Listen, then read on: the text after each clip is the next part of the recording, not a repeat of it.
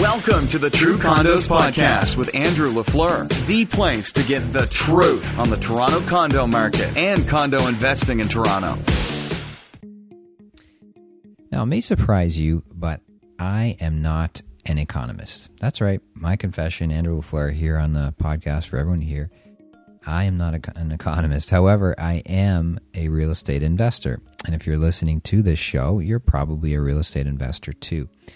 And it's important as real estate investors, even though we are not economists, most of us, we do need to understand how the economy works and we need to understand what's happening in the economy, both uh, here in Canada and locally here in Toronto, as well as the global economy and how these affect these factors and issues and events that are happening will uh, eventually affect us here in the local real estate market that we're investing in.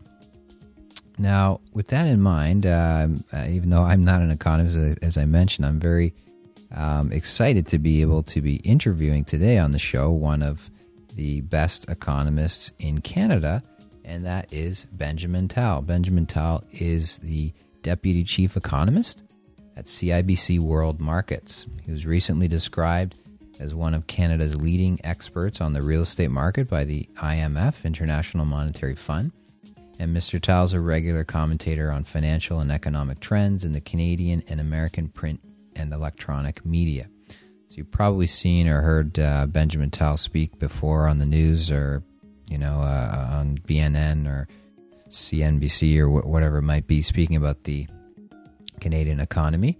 And uh, I've heard him speak personally a number of times uh, about real estate market in particular. I find him to be a very, very interesting speaker um, and thinker on the uh, subject of uh, Canadian real estate and the economy as a whole. So, very excited to be talking to Benjamin today. On today's interview, we talked about the USA economy, what's happening south of the border. Uh, we talked about the Canadian Jobs Report, which is a report that um, he was the author of and recently put out about what's happening in Canadian job market.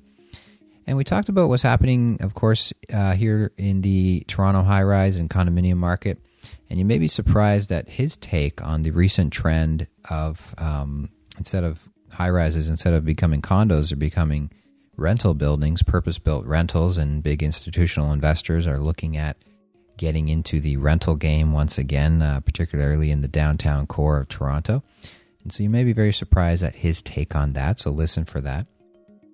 And for all the show notes on today's episode and links to everything that we talked about, you can go to truecondos.com slash Benjamin. And uh, if you type that in, you'll pull up the show notes for this episode. So without any further delay, let's get to my interview with Benjamin Tal, Deputy Chief Economist of CIBC World Markets. Here we go. Welcome to the True Condos Podcast with Andrew LaFleur, the place to get the truth on the Toronto condo market and condo investing in Toronto. It's my pleasure to welcome to the show Benjamin Tal. Benjamin is the Deputy Chief Economist of CIBC World Markets. Benjamin, welcome to the show. Thank you. Um, Benjamin, why don't we start with the global economy? We'll start there and we'll sort of work our way down to the Toronto condo market. Um, what uh, what are you sort of seeing in the? How would you describe the global economy right now in terms of USA, China, Europe? What uh, what are you focused on? Yes, I think that if you look at the overall situation, we have really a tale of two economies. We have the U.S. and we have the rest. And the rest is uh, still slowing. You know, you have uh, China struggling, the Eurozone is not doing great. Uh, the only um, thing that is really moving is the U.S. economy that is still relatively um, strong. Uh, now, going to some of the pockets of uncertainty, especially the Eurozone and China, we know that those are not uh, normally functioning economies, but at the same time, we do know that uh, the authorities there are doing whatever they can uh, to stimulate the economy. You look at the quantitative easing in the eurozone, deposit rates are negative, the euro itself is going down and down. That's a huge positive, add to it lower energy prices, and you will see actually the euro economy uh, probably improving in the second half of the year. And one of the reasons why um, the stock market in uh, the zone is actually improving is because of the fact that uh, people are expecting the eurozone to start showing some signs of life.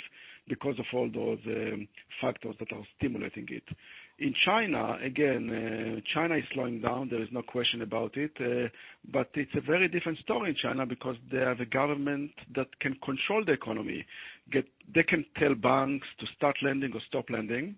And that's exactly what they're doing now. They're trying to stimulate the economy, and I think they will be able to do so, namely reach um, the promised land of a soft landing, let's say 7% or so GDP growth, which is uh, good enough for them at this point. So again, slowing, but uh, doing something about it. That's the rest of the world.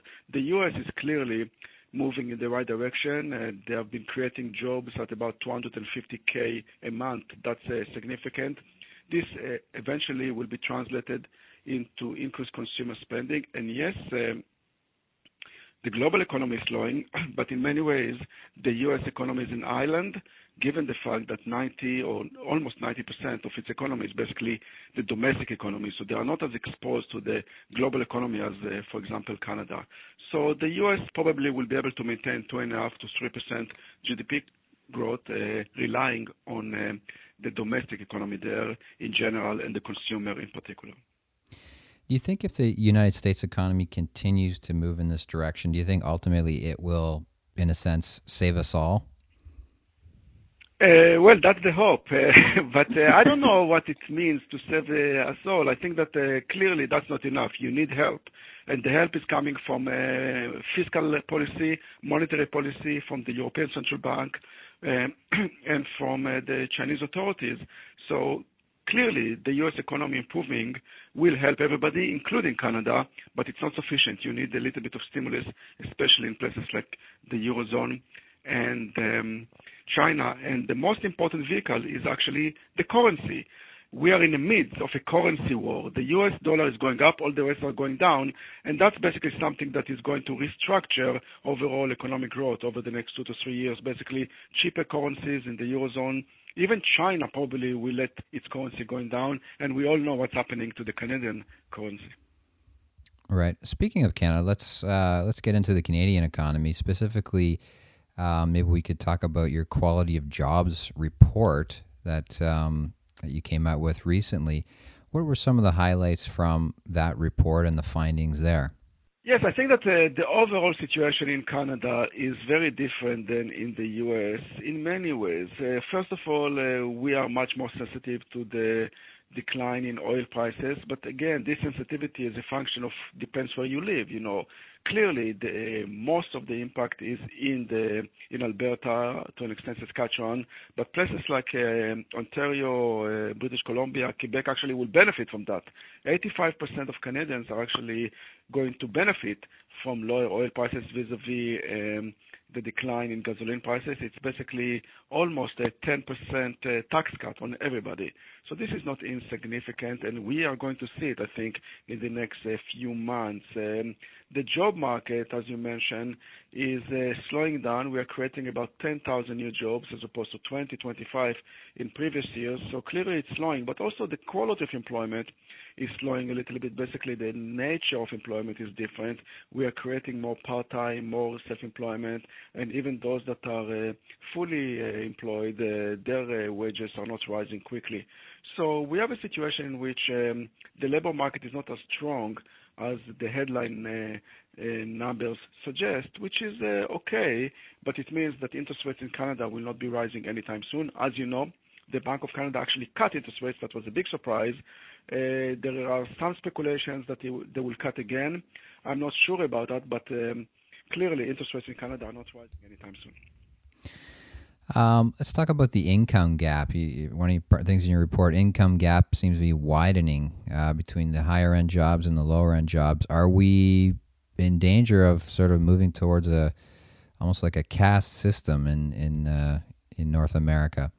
Well, what we are seeing, we're seeing a situation in which wages are rising much faster for high-paying um, jobs. And the question is why? And the answer is that uh, their bargaining power is much stronger. We have a situation in which uh, the bargaining power of um, low to mid um, range income has been deteriorating, and therefore their wages are not rising as fast as uh, in high paying jobs where uh, there is a little bit of shortage in, in terms of uh, the people that we need. We simply cannot find them, and therefore they can see their wages rising. That's of course uh, leading. It's leading to some widening in the income gap in Canada, which I don't think is a good thing. Uh, there is a mismatch in the labor market, I believe, between you know you have jobs without people and people without jobs that's something that uh, I think we have to tackle. It's uh, not a monetary policy issue. It's much more than that. It's uh, really policies that, that have to do with education, with um, with immigration, and many other dimensions. So again, the labor market and what's happening there is clearly impacting the income distribution in this country. What's happening with self-employment? Are people turning to to self-employment and and is entrepreneurialism on the rise because the labor market is bad? Like, is it a good thing or a bad thing? What what, what do you see there? That's a, that's a good question. Uh, we see many young Canadians uh, starting their own business, and many of them probably were forced into it. Basically, they have no choice. Uh, what's interesting is that uh, we haven't seen any uh, difference in the likelihood of success regardless if you were forced into self-employment or if you chose to be self-employed. Um, those uh, decisions really did not impact your likelihood of success, historically speaking. And therefore, I'm not too concerned about the fact that too many are uh, being forced into self-employment because eventually they will do well. I do believe that self-employment will be a major, major uh, factor impacting the um, Canadian labor market and the Canadian economy in general over the next um, decade because I think it's going to be the fastest growing segment of the labor market. Interesting. Um, how do we? What what sort of factors do you track or do you look at with respect to the housing market when you start to boil it down to the housing market in Canada? What uh, what are the key numbers that you're tracking that you're looking at, maybe that you're concerned about right now with housing, or that you're not concerned about, maybe about some things that other people seem to be concerned about? Yes, uh, that's a question. When it comes to the housing market, it's a very complicated uh, market. You know, I was in a meeting recently. People asked me to make a short comment regarding the housing market in Canada, and I said that the only short comment that I can make is that I cannot make a short comment or a brief comment uh, yeah. on housing because it's a very, very complex issue. Yeah. It's multidimensional. Uh, as you know, there is no such thing as a housing market in Canada. Toronto is very different than Calgary, and Calgary is very different than Vancouver. And therefore, talking about the housing market uh, in general terms is uh, almost meaningless in my opinion. Therefore, right. you have to go deeper. You have to go Toronto versus Vancouver versus Montreal, and then within each city, you have to go low rise versus high rise, and within the high rise, you have to look at rent versus not rent. It's a very complex market, and it's not just something that will uh, change quickly. I do believe that uh, we have major issues in this uh, country regarding good information. We don't have enough good information on real estate, and that's something that I believe we must must fix. I know that uh, many good people are working on it now, trying to improve the quality of information that we received when we researched the housing market because in many ways we are flying blind here. Having said all that, uh, when you really want to understand the market, you must really look at macro numbers, but you also have to speak to people in the field. You have to speak to developers.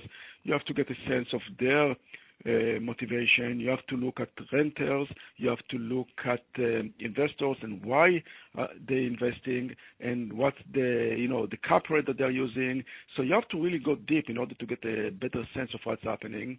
And to me, the picture that is emerging, especially in places like Toronto and Vancouver, which is basically really the housing market today. Because if you take Vancouver and Toronto out of the equation, you have a housing market that is already slowing in a soft land, landing uh, fashion. Uh, the rest, uh, basically Ontario, uh, uh Toronto, and uh, Vancouver, are still relatively strong. And the question is why? And the answer is that we still have seeing this mismatch between supply of low rise and what people need and that's why the high rise in uh, those cities is still extremely strong. But within the high rise, I believe that we're starting to see some excess supply uh, in terms of investment, and the rental market is definitely a major issue. And I believe that when interest rates start rising, we are going to see some uh, pressure there, namely there will be excess uh, supply in the resale market as many of those investors will rethink their investment um, philosophy given a change in the cap rate. So I do believe that those markets will be tested, but uh, what's uh, really changing now is that the condo market, until now, was the rental market and vice versa. And we know that this is changing. You know, uh, condo builders are starting to see sales slowing down, and basically we're starting to see more and more purpose-built uh, activity with institutional investors being a big player here. To me, that's the future of real estate in Toronto and Vancouver over the next five to 10 years. You will see much more, um, um, you know, purpose-built, which is uh, almost the opposite of what we have seen over the past decade and a half. Right. Now, those major institutional investors who are uh, putting their money into these uh, purpose built rentals, is that not a sign that the future is very bright for the high rise market? That's definitely going to introduce a sense of stability. They are not uh, nervous investors watching uh, cap rate uh, every day. They are basically people that are there for the long term yeah. and they know the market. They have the pockets to absorb uh, some changes. They will not get into it uh, for just a year or two. They are there to stay.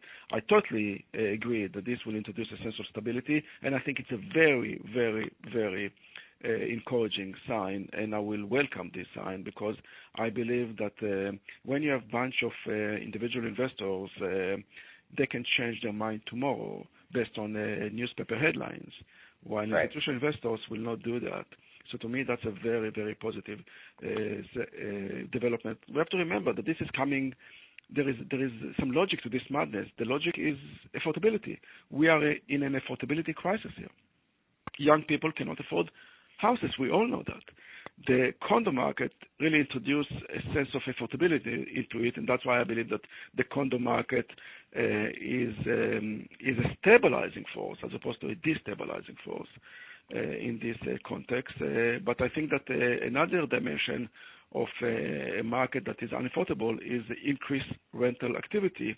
and I'm much happier to see um, institutional investors entering this space as opposed to individuals. Right.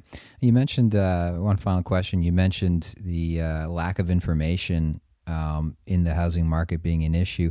As you've done your own research uh, and findings into the condo market over the past few years, have has your position on any particular uh, aspect of the condominium market changed? Has, has, has there something that you used to be concerned about that you're no longer concerned about because you've done your own research, or vice versa, something you you were not concerned about but now you are because you've got your own research on it? Yes, first of all, uh, I'm not as concerned as many are about excess supply of new uh, units. I think that we are not going crazy. Uh, I think that if you look at all the cranes in Toronto and Vancouver, and you add them up, uh, and you basically try to look at it uh, against demand, this is not in the sky at all. Uh, but what I do believe is that the rental market, especially investors, they are extremely sensitive to the cap rate, and uh, even a modest increase in interest rates can change their um, their appetite, and you can see some excess uh, supply in the resale market. To me, that's the most significant um, challenge facing the condo market over the next five years. Great.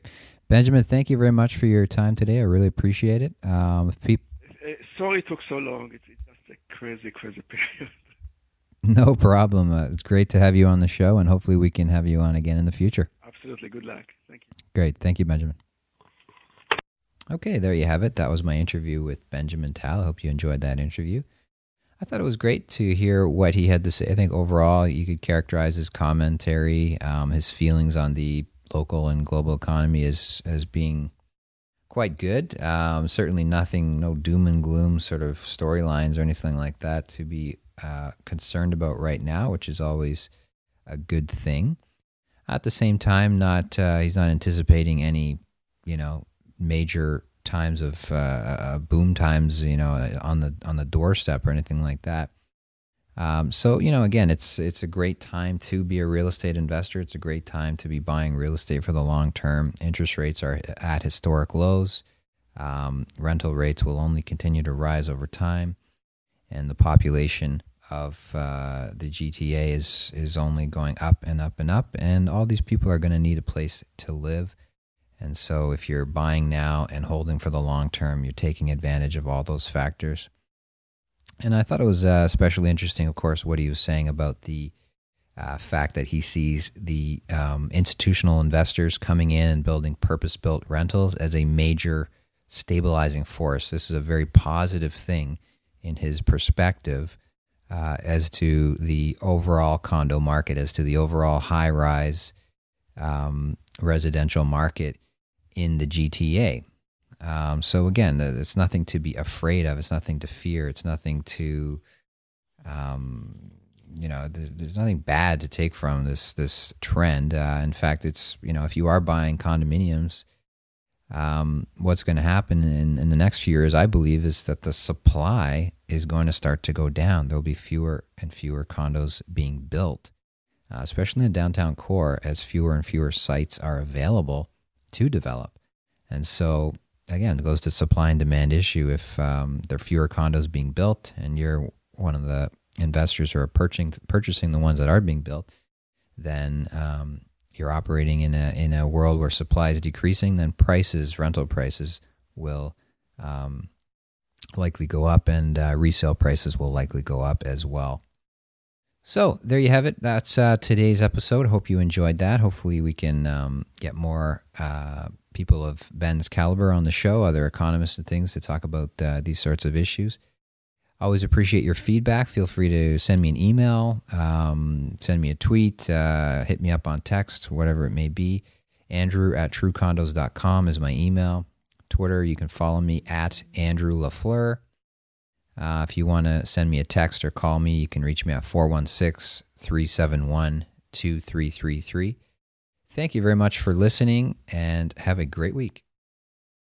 Thanks for listening to the True Condos Podcast. Remember, your positive reviews make a big difference to the show. To learn more about condo investing, become a True Condos subscriber by visiting truecondos.com.